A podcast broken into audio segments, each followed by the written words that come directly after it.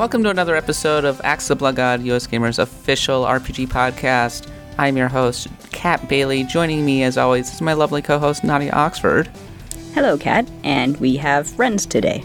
Yes, it is the end of the year extravaganza for 2020. Last year, we were able to get the entire team in. This year, alas, we were not able to do so, mostly because of Rock Paper Shotgun uh, recording a charity stream in the one available studio and also people going on vacation early this year. But we have uh, a few people here on the team. Uh, we have, aside from Nadia and myself, we have Eric Van Allen. Hey, hello, I'm back. And also the new addition to the team, uh, somebody who hasn't yet had an opportunity to be on the podcast. That's Matt Olson. Hi, Matt. Hello. I'm glad to be here. First timer, long time listener. I'm not going to make that joke. It's very overplayed. And we last week we talked about the best RPGs of the year and kind of recapped the year in RPGs, picked our favorite, which was Disco Elysium. This is the podcast where we kind of talk about all of it. And so kind of no holds bar, kind of looking back over the years, an opportunity to talk about some of our favorite games from 2019 heading into the new year. So I guess the first question that I'm going to kind of pose to you guys is how do we think the year went? Because I think that actually it was a very good year in many ways. It just wasn't a great year for blockbusters. I think I'd agree with that statement. Like, it's there weren't a lot of major first parties in the sense that we just came off of years that had things like Breath of the Wild and God of War. We've been on kind of a really big blockbuster binge for a while, and it seems like everybody sort of pushed their big uh, launch, big launches out into 2020. Uh, that's where like Final Fantasy and Doom and Cyberpunk and all that ended up. So this feels like an in between year, but I don't think that's necessarily a bad thing, and it's allowed a lot of more interesting games to shine in that space. Yeah, I think that this there's the probably the biggest disparity in Game of the Year awards that I've seen from pretty much any site this year. Yeah, you mean like everyone kind of had their own favorite? Is that what you're saying? Yeah, uh, I'm surprised that Control has kind of risen to the top of the pile. Yeah, that surprised me a little bit too. Um, but it's actually a pretty good year for that. Okay, there's no, there's there aren't too many major blockbusters taking up all the oxygen in the room, so you know, Control is a little bit imperfect, but it's uh, it's definitely different, a little bit strange. I had a chance to to breathe a bit. Eric was yeah. suggesting that we do a biggest surprises, and I think that Control winning any Game of the Year awards is probably my biggest surprise of the year. I don't know about that. well, that seems I, a little a little harsh. I'm not saying that Control's a bad game, but what did I ever think that it was Game of the Year material? Not not really. Here's what you here's what you got to remember is that Game of the Year is driven by consensus and often compromise. So cite game of the years frequently from my experience at least and from what i've seen of, of other people who publish their actual deliberations like giant bomb uh, tend to not be everyone's number one game mm-hmm. but more like everyone's number two to four game and i think control fits that really well like my own rankings i have control sitting about in the middle of the list and that is the type of game that I feel like everyone can look at and be like, yes, that's a good game. That's it's it's worth lauding, and it's not going to necessarily inspire you know passion in the way that some other games, maybe our own game of the year, might. But uh, it, you mean the most inoffensive choice? yeah, yeah, that's that's the shorter way of putting it. Yeah, that doesn't seem like a great way to pick your game of the year silence of it's a valid critique of mini game of the year awards. scolded by mother. We were i have no i have no qualms with like saying that's not a great way to pick it. It's my number three and it's you know i would defend it gladly but it's also not my game of the year so it doesn't it doesn't quite hit there but i bet you know it's remedy folks seem to like remedy. They keep making third person action games the way that they're known for doing it and this was like a particularly well focused one so it just like maybe had the space this year without other blockbusters to leapfrog up i mean maybe that's just the most damning indictment of the quality of the blockbusters that came out this year I mean, I think Resident Evil 2 Remake is probably a better game than Control in a lot of ways. It's just that uh, I think a lot of people are kind of reluctant to name a remake as their game of the year. That's that's true, and like there are other games that I feel are being severely overlooked in the major game of the year category, just because there might be a perception of they don't carry that weight. Like, look, Fire Emblem Three Houses, y'all. Let me tell you, that game is incredible, and yet a damning number of people out there are not uh, putting it up there for the big site awards. And I'm going, come on, it's it's the best Fire Emblem. I'm sorry, it just is. It's the best Fire Emblem. I don't think Come it on. is. Oh, snap. I like Fire Spicy. Emblem Three Houses, but I don't think it's the best one of them all. I think probably Genealogy of the Holy War is the best of the best still. The best one that we can play in There America is that, right yeah. now. the, the most accessible, best one. Stop it, Eric. You're let, let me be a Fire Emblem hipster for just one damn second. That's the rule here on Blood God. Kat has to be a Fire Emblem hipster for a little bit. Yeah, just wait until I start being a Pokemon hipster. Oh, that's gonna be fun. U.S. Gamer's own game of the year was the uh, was Disco Elysium, which I think is a, a fine choice, and I think certainly game of the year caliber. I think that it does a lot to reinvent the RPG genre, and I think the like the other clear choice probably is the Outer Wilds. Um, both indie games, uh, both kind of high concept in a lot of ways, and uh, of the two, I'm su- I think I'm the most surprised that The Outer Wilds hasn't been getting more love in Game of the Year nominations because a lot of people were saying that it was the clear best of the year when it came out earlier this year. Um, I think in, in at least my case, uh, there are two things that kept me from setting it uh, on my list. Uh, number one, uh, if you look over my list, which will be published, uh, I think on Boxing Day, uh, I we were allowed to kind of choose games that we played this year. Period. And for me, that I, I'm playing catch up on a lot of great games that um, I didn't get to play the first time around, including Red Dead Redemption 2 and Final Fantasy 14. That's my first thing. So I kind of had to push some people off. Second problem is that um, I loved The Outer Wilds, and I love it's just so original and really cool and amazing in so many regards. But I played it on the Xbox, and I found it had a lot of technical issues. Uh, I had a lot of crashes and stuff like that, a lot of hitching, and that kind of it, it did screw up my enjoyment a bit because um, there are m- moments in the game where navigating well is is quite vital to your survival, and if your Xbox is you know going bananas, it's it's not gonna it's not gonna help you. So that that cheesed me off just a tiny bit, and uh, I will say that to some people who played it on the PC have had no problems whatsoever. But um, that's just my perspective. Let me ask you guys do we think that technical issues should matter that much when it comes to picking the best games of the year? Because, I mean, Control's getting a lot of the Game of the Year awards, and that game, technically speaking, was a little bit of a mess.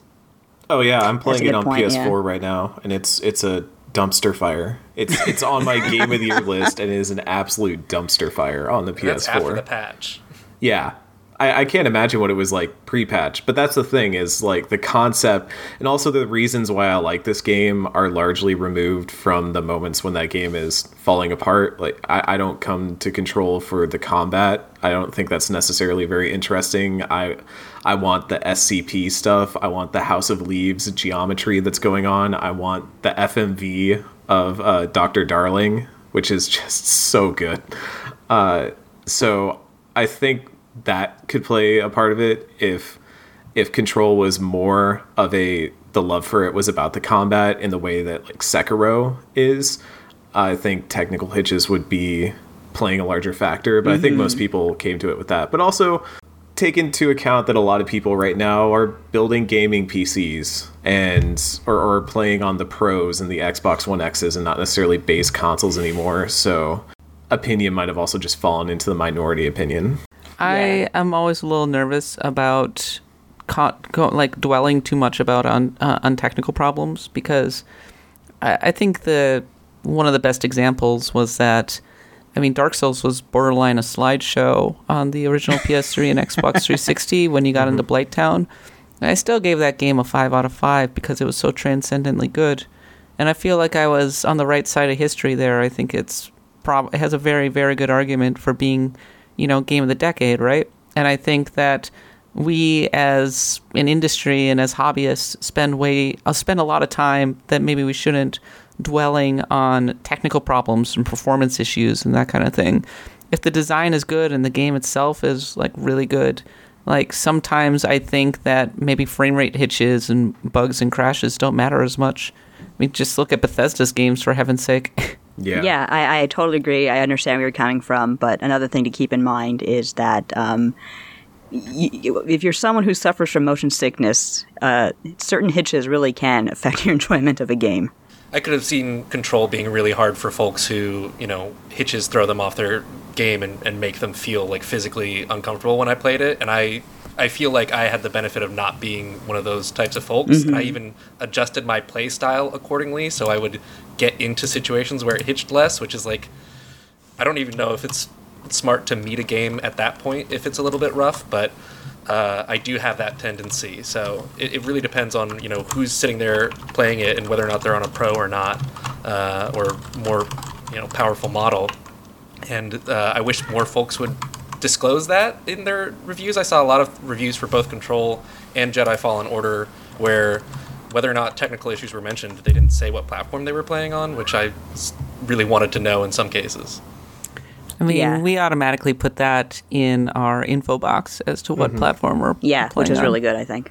Yeah, that is a problem because you'll see a lot of people who are playing, uh, like who are playing Control, for example, a game that came out on PC, if I recall correctly, and people were on the PC. Like I saw plenty of them saying, ah, "I I played on the PC, therefore I didn't have many problems." Whereas somebody playing on, say, a, a base PS4 uh, can be a little bit of a dumpster fire. Same with like Jedi Fallen Order. I know Yeah. that for a fact that Eurogamer was playing on a one of the lower version, one of the lower consoles. I was playing on a PS4 Pro, uh, but the game itself was optimized for Xbox One X more or less, and for high quality PCs.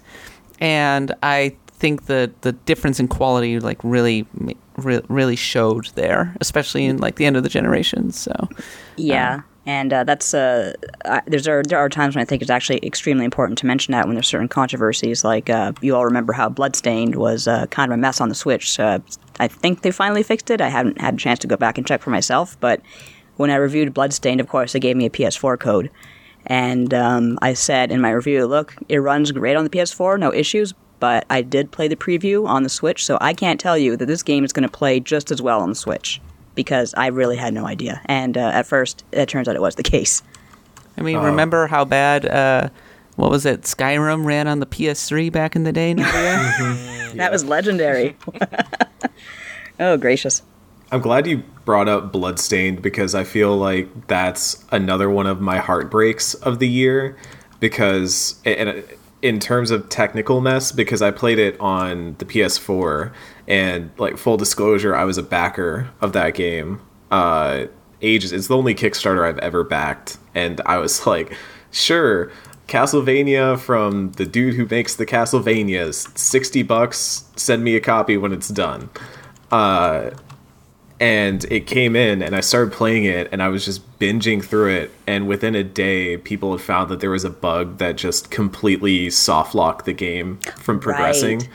It was really far into the game, like really really far into the game and I had hit that point cuz I was just playing that game. I loved it so much and I was just so heartbroken I had lost so much progress that I have not gone back to it since. I can't stomach it to play that far into the game again. So, Bloodstained, the game that would have been on my game of the year list, had it not completely soft locked and ruined about 20 to 25 hours worth of progress. Ouch. That's yeah. That's really bad. you say that's like, well, if you're watching a movie, you shouldn't be paying that much attention to the special effects necessarily. Like, pay attention to the quality of the the filmmaking and the whatnot, um, and the story. But with video games, because they're an interactive experience, if it's soft locking and mm-hmm. erasing 25 hours of progress. I mean, you certainly won't get that with books or movies, will you? No. No, unless you have the printing error I had when I was a kid with Charlotte's Web. Uh, what? Oh, basically, for some reason, my copy of Charlotte's Web got to the climax of the story, then started over. It was some, it was some kind of weird printing error. It was really, really strange, and for years I had no idea how that book ended. And then I find out Charlotte dies. I'm like, oh well, great. Spoiler for start of the Charlotte's. Web. um, I'm glad uh, when it comes to Bloodstained, uh, I don't know. I don't think I ever gave that game a proper choi- a chance because I just was out on the the art style from the start, and that's a big hang up for me. They really, really improved it as time went on, and when they finally got around to releasing the final product, uh, I think the game looked quite good, uh, especially on the the Xbox and uh, PS4 on the Switch. Again, it took a long time for them to get things up to speed. The art style was definitely it looked like a game that should have come out on the 360 for the Xbox like 360 arcade. Like it had that sort of art style, but it wasn't necessarily as long as you weren't hoping for an exact Castlevania replica, it was a perfectly fine art style and it only looks strange in a few spots where you had like a giant cat coming out of the wall and you're like, "Oh, that, that looks was really out of place." great. I love those, or with the puppy head, that was like insane. I think Yeah. those were Kickstarter backers' pets. Those were weird. And that's like the other weird aspect of Bloodstained's art design is that it had all those backer rewards. So there are portraits of random people that you can tell are just pictures of people that float around and fly at you and things like that. And it's it's this weird it's a weird game but it was a really fun game to play. It was, and I will like. I do love the fact that someone you can see them in the front foyer put their cat like on but the on like some aristocrat's body. So like you see you see all these portraits go by, and you're not thinking about them. Then you just see a cat, a cat person. Just it's adorable. Yeah, it's a shame that Bloodstained didn't work out as well as it did because uh, while ultimately I think that it did reasonable sales on some platforms, uh, it I think it was hurt by the fact that a it was not day and date with the Switch, b it had Switch like problems, and so many indie developers are treating the Switch as a lead platform these days that if you can't get it right there, that'll like really dissipate a lot of your buzz. I feel. Yeah, I think you're right. I think not being on the Switch from not not only from not from day one, but also it was just such an inferior port of the game, and they had to work so hard to bring it up to speed. That didn't help their case too much. I think everything went fine in the end, but um, All right, so let's do a little exercise here. We all made our top 10 lists of the year. Um, I would be curious to know what is your personal game of the year, and what is a game on your list that you think maybe got overlooked and won't be on many other lists? So, why don't we start with Matt? Uh, my personal game of the year is Untitled Goose Game. Nice. Winner. difficult choice. um, because it was it was either that or Apex Legends, which is my number two by just a hair. And as for a game that I think was overlooked and won't be on many people's lists, uh, I have Heave Ho in at number seven, and I only spent a single evening with that game, but it's fantastic. It's so good that I've watched uh, multiple other you know sites uh, their playthroughs of it and just like soaked up all that good good local multiplayer chaos by osmosis. But also had an incredible time with friends playing it. So I hope more people shout it out at the end of the year. What is Heave Ho? it sounds Okay. familiar. Uh, Eric, are you familiar? oh yeah oh yeah i'm well aware of this game So heave ho is this 2D uh, game. Uh, let me. I, I should have the studio's name up in front of me, but I will. I will search it as I talk. Um, so I believe it's four-player local multiplayer or up to, and you control essentially this little bean-shaped character with two arms, and your arms can be, you know, controlled independently. You can grab onto surfaces and other people, and it's just a simple game where you're on a screen and everybody's got to get from point A to the goal. Uh, and the way you do this is by forming these chains of your bean people uh, and having to coordinate swinging uh, together uh, across chasms and so forth and around obstacles. Uh, there's also a dedicated fart button, uh, which then imparts force on people. Uh, you can customize your characters to look all sorts of ridiculous ways. Um, and it's just like it's both presentationally really fun and uh, in terms of just like a pick up and play simple design, like it's the best sort of like physics based local multiplayer game uh, I've ever played. I think. It reminds me a lot of getting over it with Bennett Foddy. That sort of way that you use these very co-op style physics to get across platforming challenges, but the twist is it's not as frustrating when you fail. It's it's very quick reset, and also you are playing it co-op, so there's like Matt mentioned, this element of creating a human chain link to get from one side to the other. There's just a lot of it's like a really enjoyable game. It's the sort of thing you could like place in front of somebody and within about five seconds they would completely understand the concept of what's going on and then you can just immediately start to get into the fun of okay we gotta get from here to there it's it's like a Snipperclips style game mm-hmm. in that way absolutely and it's a great point about the quick reset it's even like meat boyish in that when you mm-hmm. die uh, it like sends out an explosion of uh, I guess blood, uh, but it looks it's like a paint it's color across the screen. Yeah, it's like paint. So by the end of a level that you've really been stuck on, you also get that great uh, that great visual of like it's covered in various colors of paint and so forth from from your many many failures. But yeah, that was uh, it's developed by Le Cartel Studio and Devolver published it. Um, but yeah, it's my number seven. Uh, hope other folks find it too.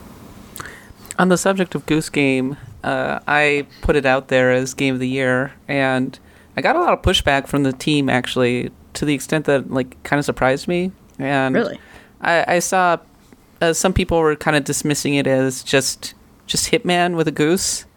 And well, that sounds great. other people were saying that it what was it? Uh, oh, that people weren't talking about it anymore, which I think is patently untrue. Um, I think that it is also the game of the year. I guess I'm spoiling my choice because uh, I don't know. It's such a, a clever game. I really they did such an incredible job of fully realizing its concept and fully realizing the inherent humor of the goose that there's honestly a reason that this game resonated as much as it did in the particular time period that it did. It certainly helped that it was on Nintendo Switch uh, and mm-hmm. it was a mm-hmm. Switch mm-hmm. exclusive, so it had the best possible uh, kind of platform, as it were.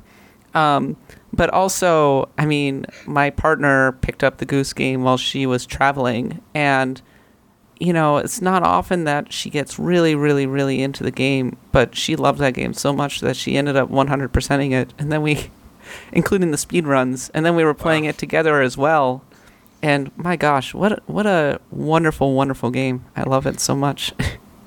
I, am glad you brought receipts from the Slack specifically to like put me on tribunal here about this because I'm oh, pretty I, sure. I was going to guess said, it was Hirun who said like he didn't like the game. I, I uh, wasn't calling anybody out specifically, just saying that you're wrong. I, I know that I was probably one of the people who was saying that because if I was making a top 20 or whatever, Goose Game would probably be my number 11. But that's kind of how I feel about it is that it's this incredible game that is so good. But for some reason, I had the complete opposite reaction where after I kind of got the idea of what it was doing and played through that first area, I just didn't feel compelled to do more. I, I, I didn't feel. I, and maybe this is me, maybe this is the way my brain is wired I just wasn't getting that like good feeling of progressing in it. Maybe it was the fact that it was this like check off list of objectives to do, but checking things off that list just never really compelled me to want to do more of it. I enjoyed doing the sandbox stuff as the goose a lot, but the actual things that you do in that game, I had way more fun just putting this in front of people and watching them play it than me myself playing it. I've seen some people say that they felt like Goose Game shows it like its entire hand in like its first section with the gardener. Yes. yes. Uh, I would say that I really love the interconnectivity of the different areas and how you finish one area and then the camera kind of moves and you're into a new section. Yeah. I thought that was really clever. And how each section tells its own little story I think one of my favorite. I think my favorite might be the one with uh, two neighbors who are fighting, mm. and you're just progressively pissing them off more and more. Is that the one with the giant bell where you set off the bell and like this nice guy's trying to enjoy his paper and yes, every time it goes, that's great. That killed me.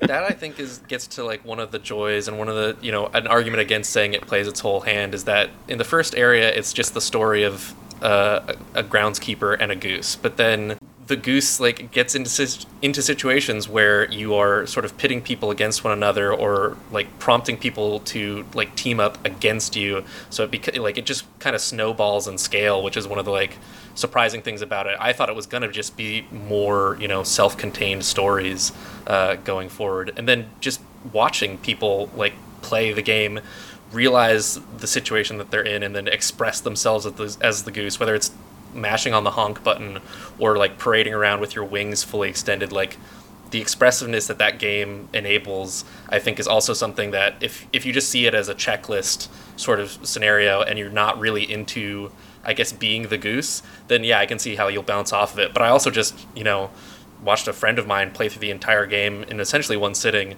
and a good chunk of that time was just spent doing things that were completely unnecessary because he loved being the goose Yeah. I just think it has uh, one of the best taglines ever, which is "It's a beautiful day in the village, and you're a horrible goose." That just that's perfect. That's a perfect pitch.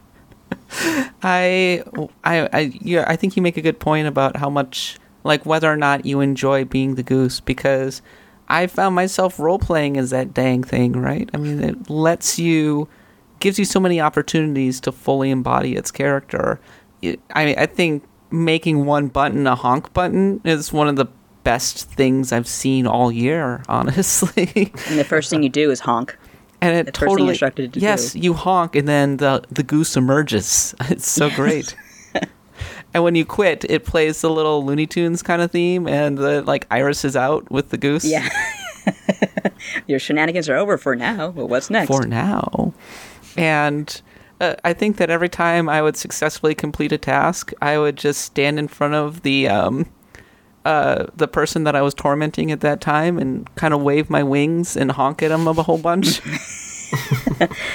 Especially that poor kid who's like he can chase around and he has those bicycle shorts that I had like Poor when I was his age. Yeah. and there was and and whenever I would grab a thing and drag it to my like pile of stuff, I would drop it, look at it, and then honk at it. So you're telling it what you think. yeah, just because, because it just Yeah. felt like something the goose would do. Yeah. And then it reaches such a per- perfect crescendo when you're stealing the bell, Yeah. and it doesn't need to explain anything in that final shot. It's just you know exactly you you know everything, right? It tells you so much about the goose. It tells you so much about all the people he- the goose has been tormenting. Ugh. Ah, One of my one of my favorite details is that you can from the start of the game you can see the pile of bells. It doesn't hide it from you.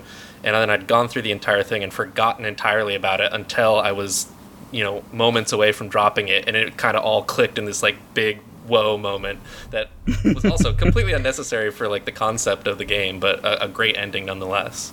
totally mind blowing, right? Top ten like anime plot revelations. oh my god, it's like an M Night Shyamalan kind of thing. What a twist! Uh, I think that games, by and large, don't do comedy very well either. In fact, I think games are horrible at comedy because I think that, no disrespect to the very uh, talented people who are writing these uh, these games so much, like there are a lot of really wonderful individual jokes, but I've often found that when a game is trying to be funny, it's kind of a groaner, or it just traffics a lot in, I don't know, references to other better Memes. material. Um, I keep piling on the Outer Worlds, but it feels like it's very heavy in references. Um, even though I have a lot of respect in general for like, you know, the people who who made it. Like, I didn't think it was that funny. I thought the humor was a bit forced, honestly. So it's like so to see a game that's so organically funny as uh, Goose Game is really great, honestly. So, so yeah, Goose Game, game of the year for me. Nadia, what's your game of the year? I bet I know. Can I yeah, guess? I, think we talked about this. Yeah, go ahead. Oh, let's see. Was it uh, Dragon Quest Builders 2? it was. We talked about this in the last uh, episode. So uh, there you go. See, I do have supporters on my side. Um, so Eric and I, I guess since we're together here, we can like talk about like how how interesting a game it is because like Eric, did you ever play the first one? Oh yeah, I uh, I think I I got all the way through the first one and did some of the like extra stuff that you can do at the end with that like free roam world or whatever. Uh, but I found that two is just somehow a better game in every respect. Like I, Yeah, I liked yeah. Builders a lot, and I would have put it on like possibly my all timer list. Uh, and I think two is just pretty much usurped that in every way. Yeah, and I think one reason why is you mentioned it just briefly. The uh, the world that they give you at the end of the first game is actually a major part of the game this time around. It's an actual. uh, The whole point of going to these other huge islands that have like the story and have the monsters to fight and et cetera, et cetera, et cetera, have so much to do. They're just like a cog in this in this wheel where you come back, you bring back people, you bring back supplies, you bring back animals to populate this village that you're building and uh, you can make this village. You can make any village however you want, but like in particular, your your own little piece of paradise there. That's all you. That's everything. That's whatever you want to do. You can go ahead and do it. And the game is all about just giving you the tools to develop that little piece of world the way you want. And you know, on top of that, on top of the story that you get when you venture to like Moonbrook and and all of that, you also have the scavenger hunts, which I thought were number one, kind of fun. Uh, number two, definitely really handy in that if you could successfully complete them, you would get an infinite supply of of certain items, which can come in really handy when it comes to precious metals and jewels. So it was just like a really well done game. Like the quality in life, the quality of life improvements over the first one It's just I can't sit here and list them all because I'll be here all day. So uh, yeah, it just entertained me for hours. I think the only time it really slows down is during that Skelkatraz sequence, which uh, was actually not bad the first time I played it, but like when I actually, of course, replayed the game on the Switch, and I'm like, okay, I know what happens here, and it's kind of slow. But after that, it picks right back up because, frankly, Moonbrook, which follows, is the best part of the game. Uh, so that's my pick for the best of this year. My overlooked game is probably either Sayonara Wild Hearts, which I don't even want to cite as overlooked I feel like a lot of people are including it in their lists, which I'm glad for. I think even Apple declared their best uh, Apple Arcade game of the year, which I was glad to see. Uh, I might go with Trails 3, Trails of Cold Steel 3, because it's um, definitely one of those games where I, the more I think about it and how I, you know, going thinking about my memories of playing it, the more I think warmly of it. Like I really enjoyed myself. I like the characters. I'm interested to see where the story goes next because holy crap, cliffhanger. The only problem with citing it as my overlooked game is that it's kind of meant to be overlooked unless you're a fan of the the Trail series. Did you say kind of meant to be overlooked? Yeah. I don't think they're trying to be overlooked. but you know, like you just like I can't say to some random on the street, "Hey, play Trails 3 because um I mean, I guess I could, but you you really don't get a lot you really get the most out of the game if you're coming in from like Trails like any of the previous games. Like I, I even found that not coming in from Trails 2 because I had to sit there and read the summaries. I, I felt like I was still missing something, but um yeah, I I really enjoyed Trails 3. I'm looking forward to 4. So, yeah, that's a it, it was a very predictable list this year, but a good one. you could probably play Trails 3 without picking up the first two. I say this only because, I mean, in a way, it's sort of, uh, there's a little bit of a time skip, right? I mean, you can, uh, it's picking up kind of a new story in making one of the main characters the professor at the school. Yeah, there are established relationships and everything, but you can, I feel like you can kind of grok that as you play along, right? And then if you are really interested in knowing what happened up until then, you can go back to the first two. Yeah, I guess it would be a bit like, you know, when I was a kid, I used to kind of come into fantasy series right, right in the middle, and somehow I managed there. So I imagine people would manage just coming into Cold uh, Steel 3, uh, cold, so to speak. Um, I will say, if that's your plan, you may as well wait a little bit because it's coming to Switch, and I don't think the other two are coming, so hey. Uh, maybe if you want, go ahead and wait for three to come on Switch, and uh, if you like it, go back and get one and two on the PlayStation 4, which is dirt cheap. Might even be on Steam. I don't remember. You could do a lot worse. It's a very um, there's a lot of like anime tropes in the Trail series, but it's a very fun series. It's uh, strangely, strangely enough, very political. You wouldn't know it by looking at it, but it is. And there's a lot of a lot of twists and turns. Very few, very little in the way of defined lines about good and evil. Uh, I've said, and I said in our past episode, it reminds me a lot of Suikoden, just with more like planet anime bullshit stuff. So I I don't mean that in like a like a, a snarky way. I actually I enjoy planet anime bullshit stuff. It's it's just who I am. But uh, yeah, so that's my my pitch for the year. I think it can be surprisingly rewarding to come into the into a new story in a in a fantasy series. Uh, I think, for example, Mattimeo in Redwall was always an example for me because that was the first one I ever read. And they Yeah, make that's true. They make a lot of reference. deep cut. That's what I'm talking about. Yeah, I mean, they make a lot of reference to what happens in the original Redwall, but I mean, I didn't feel like I was losing track of the story or anything. Right? I I could go back and read Redwall and then see the actual events for myself, and that can be surprisingly rewarding on its own. Uh, Yeah, I think it only works. I, I think the only time you get into trouble is when you pick up a game like Trails of Cold Steel 2, which picks up directly from Trails of Cold Steel 1, right? Where it's less That's of a true, yeah. self contained arc. Yeah, you're right about that. Although I will say Redwall has substantially less in the way of politics. Like Trails of Cold Steel 3 picks up exactly with like this person's at war with that person and this country's at war with that country and this person was an enemy in the previous game but now she's literally your teammate in this game and so there's a lot of that going on, but uh, that's why God invented wikis, I guess. Well, Redwall is much more. If you were born as this particular creature, then I sorry, you're inherently evil. Yeah, the Trails is a little more nuanced than that.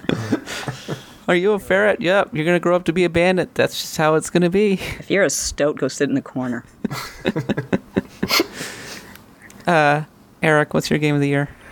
Oh, I'm glad that uh, Nadia mentioned all the anime mess uh, because mine is definitely Fire Emblem Three Houses. yes. I, I wrote this in my top 10 list which might be live by the time this this airs and everything. Uh, i'd have to check the schedule but uh, I, I wrote in mind that i kind of had two games competing for my game of the year uh, between fire emblem and disco and it was kind of the head and the heart. Like disco appealed to my brain and the way it's wired and the way i like to think about writing and world building and how games are built but fire emblem appeals to just the things that i crave in a video game that are like comfort food to me. This like complete anime over the top uh just oh there's multiple routes and there's a whole war that breaks out and you got to choose sides and you might have to kill your former students and there's love blooming on the battlefield and it's i There is. like Fire Emblem, I think one of the biggest things for me with that series, and I've been playing for context all the Western releases uh, since the Game Boy Advance. My issue was always that it always aspired to be epic. It wanted to have that sense of grand scale and adventure, but especially in recent games like Awakening and Fates, it never felt like it got there. It felt like it stayed on that, oh, you know, you have a party, a merry band of adventurers that's going from battle to battle, but you yourself are not really commanding an army in the scale that your enemy is. And having all these battalions, having this larger scale conflict that was about nations clashing and not just, oh, we got to go find the evil dragon and kill it with the fire emblem. I felt like it was just what I have wanted from a Fire Emblem game since those early GBA days. Uh, and it, it's easily my favorite. Like my my previous favorite was probably Path of Radiance, and this is now my my favorite Fire Emblem. I love the cast of characters. I feel like the character writing in this game is the best that it's ever been, and that really stands out because you can see like how much people have latched onto these characters and developed all these uh, asides about them, how attached they are to their stories and how they develop. I feel like there are really good stories told in the support conversations this time around, whereas like Fates kind of had an issue with everything being like way more dating sim and not actually like character writing. uh, it's it's just a fantastic game. It just gives me like everything I've wanted from the series, and I, I haven't even talked about the gameplay. I'm so glad they got rid of the weapon triangle, but it just all works so well in tandem and, and on a scale that I haven't seen Fire Emblem at in a long time. So I'm very happy. It's it's I what I wanted. I forgot they got rid of the weapon triangle. I guess that's how much I miss it. Oh, it's it's such a good choice because now you get to think a little bit more about okay, these characters have these abilities. The the weapon triangle stuff shows up in that different weapon classes can get abilities that will be that will give them Yeah. an advantage against other ones, but then you can also class characters to subvert those expectations. Like it just opens up the design space a lot more and it doesn't have it limited to this rigid, okay, well, you know, this is going to beat that, axes are going to beat lances and all that kind of stuff. So is it axe, lance? See, I'm suddenly forgetting. I Um, see. I always forgot. That's the problem. Yeah.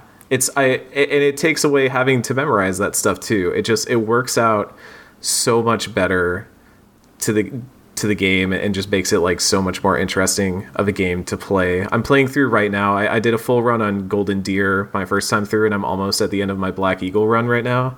And I'm playing on the harder difficulty, and I'm just it's also just a level of difficult that is really satisfying. And I feel like a lot of the maps are also very well designed, which I think Kat that was something that you were very happy about with this version of Fire Emblem.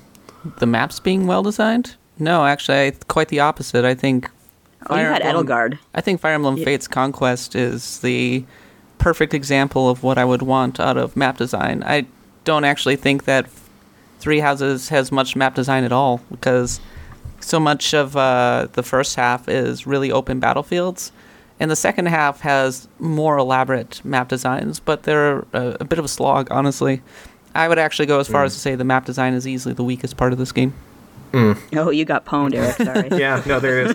I agree that some of the major stuff, like Gronder Field, is just one giant field, and that's it. But some of the stuff, especially when you start getting into the battles that take place in the cities and stuff like that, uh, the bridge map I felt was a very good one. I, I disagree. I liked the, I Just liked the map that plays after the fifth year reunion uh, outside the monastery. That was a, I remember having fun with that map.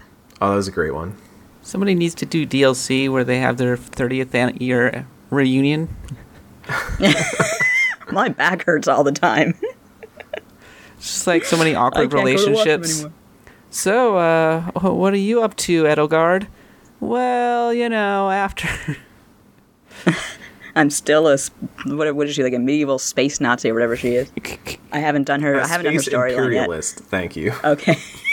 We had some really nice things to say about Three Houses on this podcast. And in fact, in the comments for last uh, the last episode, somebody was arguing that they thought Three Houses was the best RPG of the year. And honestly, I could see uh, why, because it did such a great job of uh, making the three different routes so interesting. Unfortunately, I just feel like I picked the wrong route uh, to play through, which was Black Eagle. I really wish I had played one of the other two routes because I think that I would have enjoyed it even more. But as it stands, I really, really enjoyed it. Didn't you play? You played the wrong Black Eagle route too, didn't you? You played. yeah, the- I, I picked the worst possible route because Yeah. I didn't talk to the gatekeeper. Yeah, you, you shouldn't have done that. See, golden deer is where it's at. You got to fear the deer, and that's Fear that's the where deer. the good stuff is. It that is one of the things I think the I think, right Black Eagle route well. can be really appre- can be really nice. Oh yeah, it's incredible. You like the entire second half of the game is very very different from the other routes because obviously you are playing on a very different side of the war than than some of the other routes do. All right, and what is the game that you thought was overlooked, Eric? Oh boy, does it have to be the one from this year? Because I actually have a game Yes. on my list that isn't from this year. Okay, um, then I won't put the one that made Matt like go oh when I showed it to him. Uh, I I will say Risk of Rain two is one that I have on my list that I haven't seen many people talk about. Uh, I loved the first Risk of Rain. It was a very overlooked uh, roguelike of the time where it's I, I call it it's a it's a mix of like a power fantasy and just trying to stay afloat in stormy weather because it's all about playing this character going through ever increasing levels and getting abilities and at the same time the monsters that you're fighting are constantly getting stronger. There's like a bar at the top that keeps showing how much more dangerous it's getting until it literally gets to a point where the game is laughing at you because it's everything is so overpowered. It just says ha ha ha ha ha ha like all across the screen. And it's it's really cool because you get this sense of building up over time. It's got a great ramp to it. Uh, in the same way that Slay the Spire does, but I feel like a lot of people talk about how good Slay the Spire is. If if they don't, they should. Slay the Spire is great. We have we have talked about how good it Uh, is. but Risk of covered. Rain, like it went from 2D side scrolling to 3D, uh, like full movement with this one to like basically a third person shooter, and it makes that jump so so well that it's it's just mind boggling. It's like the level of jump that Metroid made going from you know like the Super Metroid days to Metroid Prime, where you go, how does this ever work? In 3D, and then somebody does it and knocks it out of the park, and you're like, oh no this works in 3d this is really good in 3d uh, and they've done a really good job. Uh, it, it's kind of weird to put it on my list because it went into early access this year. Uh, it's in launch next year i believe is, is when they've said that they're going to actually launch the game. Uh, but it's just such it, it's so much fun to play and it's it's a really good co-op game with friends. That's how i played it and that's where a lot of my good memories come from is that us just going through finding all the secret levels and bosses and ways to unlock all the different survivors. It's a really good co-op roguelike in a time where that's actually kind of a hard thing to find and it manages that stuff very very well. So it's worth checking out if you have like a co-op group and you're looking for something new to play. It's a really good one All right. And I already mentioned that Goose Game is my game of the year. So, looking at my list uh, of games that were kind of overlooked, I, at least one of them is Monster Hunter World Iceborne, a game that we didn't even manage to bring up in last week's episode, in part because. Oh yeah, Yeah, I mean, Iceborne was really good. Um, and it didn't actually sell that well, apparently, which is. oh that's too bad. Yeah, it's too bad. Uh, MLB The Show 19, which probably should have gotten the best sports game. I don't know why FIFA got nominated. Probably because people don't pay attention to uh, sports games. Um, but I think the one that really stands out to me is Shovel Knight Showdown, which was overshadowed even by its own kind of sibling game, which was the King of Cards. It is a really dang good uh, arena battler, in which you can play with up to four characters. There's tons to unlock. Uh, levels are a really good, do a really great job of riffing on the existing levels from Shovel Knight through all of Shovel Knight, and while at the same time working in an arena context. And there are like there's story modes for every one of the characters uh, to play through. It's quite difficult and surprisingly fun to play through on your own. And I, I think that it is kind of a really great tribute to all things Shovel Knight, which to me is one of the best games of the decade. It's certainly one of the most enjoyable and best realized worlds out there. And uh, I wasn't sure about it at first, but when I got together some friends and we were all playing it together on Switch, uh, we had so much fun. Uh, it's such a chaotic and crazy game, but the rounds end extremely quickly, and uh, you know it's not based on killing one another necessarily. It's more about gathering gems and everything. So there are a few instances in which everybody, somebody's going to be putting down their controller. Usually, you'll finish a round with everybody still alive. It's just a matter of who was able to get gems, and it can get really chaotic toward the end because you you know you kill somebody, they drop some gems, and so as the time is running out, you uh, you can find yourself in a situation where the gem count is fluctuating rapidly. So yeah, no, uh, it's it's not a fighting game. It's more of a platformer at heart. But if you're looking for a party game to be playing with some friends, uh, I would certainly recommend Shovel Knight Showdown. Did any of you guys end up getting around to playing it? I'm afraid not. No. oh, I need um, to. Unfortunately, not. Oh, there you go. There's your holiday homework. Oh, no, I, I'm a big fan of Shovel Knight, um, and at PAX I got to play their upcoming game, which was the uh, kind of the Shovel Knight Downwell uh, thing they're doing with um, Nitrome, and uh, I had a lot of fun with that. So do be on the lookout for that. All right. Now let's wrap up. Final thoughts on the year 2019. Was it a good year for games? I think that it had a lot of smaller, really interesting hits, uh, but maybe few games that I'll be still thinking about several years from now. I might still be thinking about Goose Game in a few years because that game was just so dang clever. Uh, Outer Wilds is up there too. Uh, but beyond that, I mean, it was kind of a hump year, right? I mean, sort of like 2012, where we were just kind of waiting for the the next generation of consoles, the big games. I mean, I'm looking ahead to next year, and I think Cyberpunk alone is going to be much bigger than anything that came out this year. So I, I'm kind of looking forward to next year. In the meantime, this year is kind of like, ah, well, that was nice, but uh, I'm ready for new stuff. What do you guys think?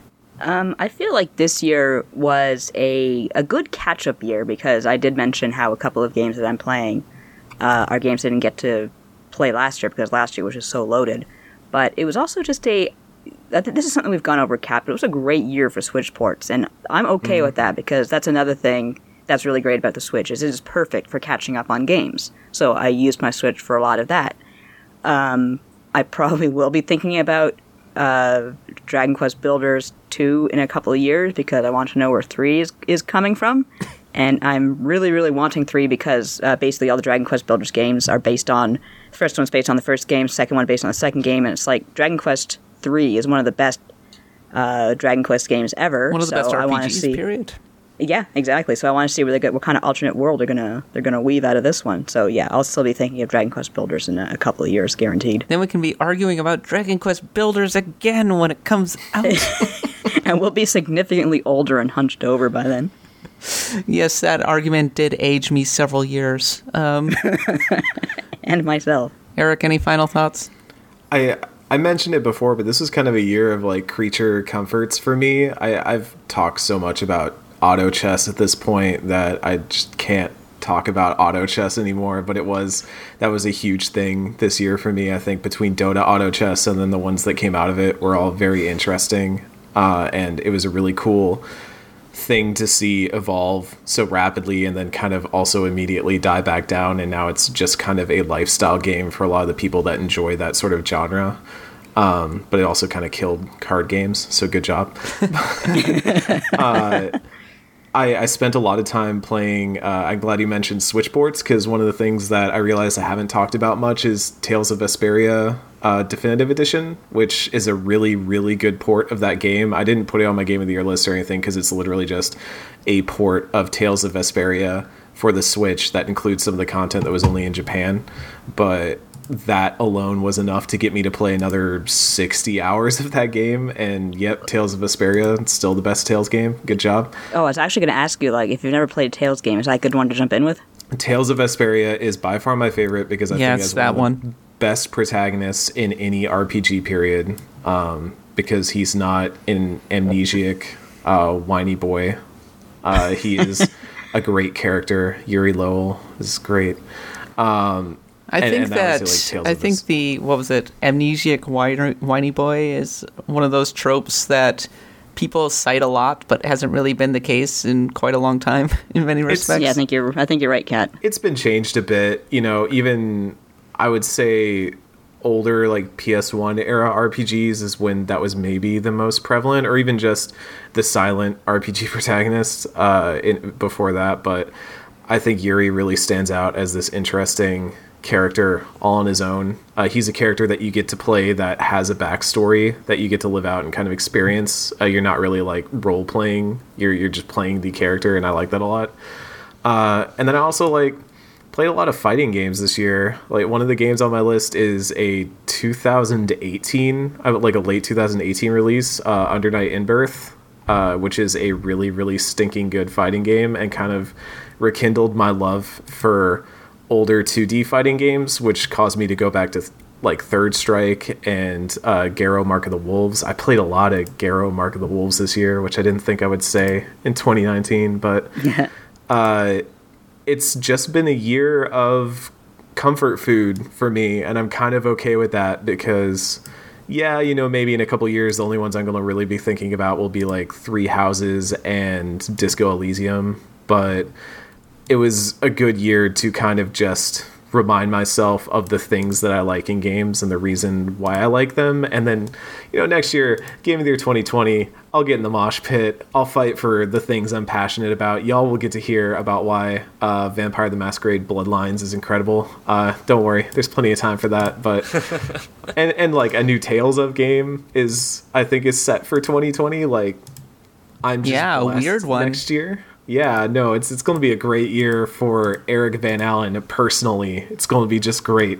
But uh, this year was definitely like my my guilty pleasures, my comfort foods, and I'm generally okay with that.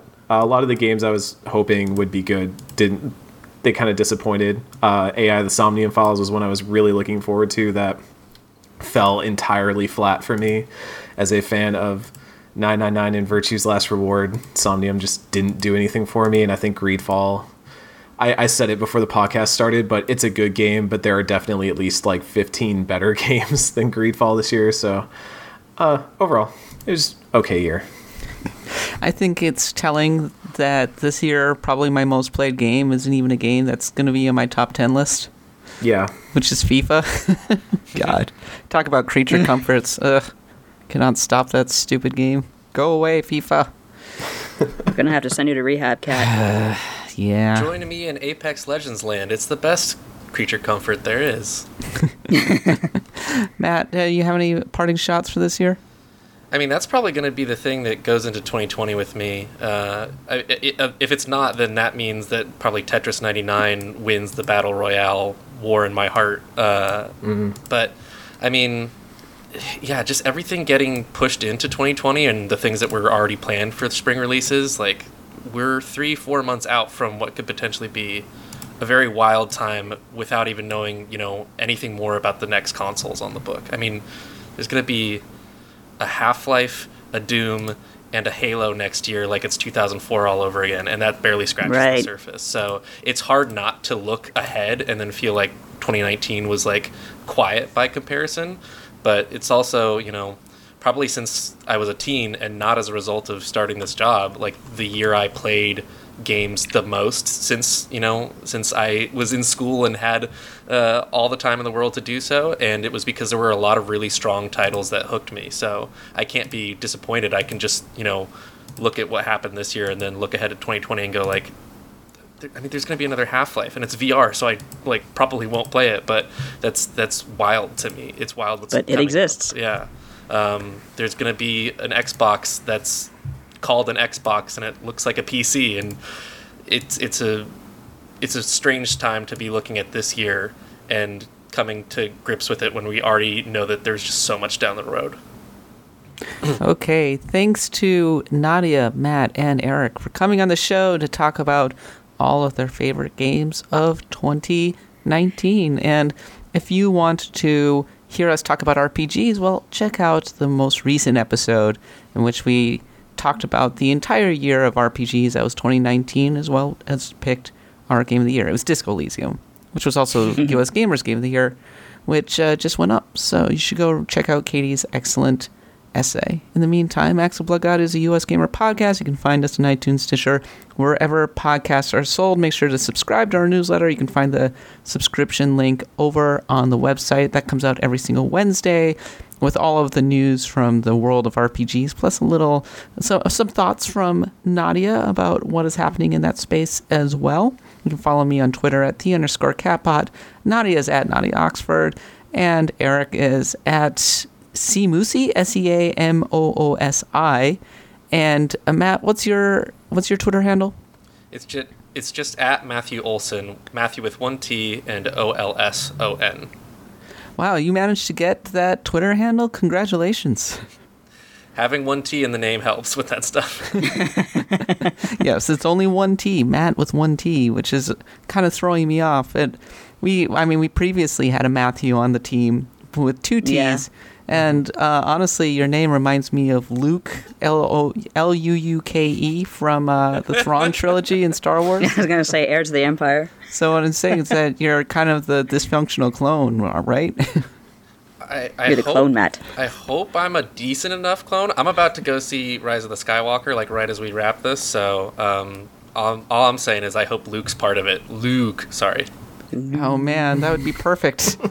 the bring the worst part of the Thrawn trilogy and make it canon.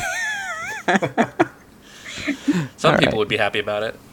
I know they would. Star Wars nerds. All right, folks. Thanks for listening. As always, we're going to be back next week because we're going on vacation. We're going to be enjoying the holidays with our families, or not enjoying the holidays with our families, as the case may be. We will be back in time for the new year, in which case we'll start it all over again with a brand new run of preview of all the biggest RPGs of the year. And of course, the console RPG Quest will be coming out and all of that fun stuff. But until then, I've been Kat Bailey, and for Nadia, Matt, Eric, myself, thanks for listening. And until next time, and until 2020, happy adventuring.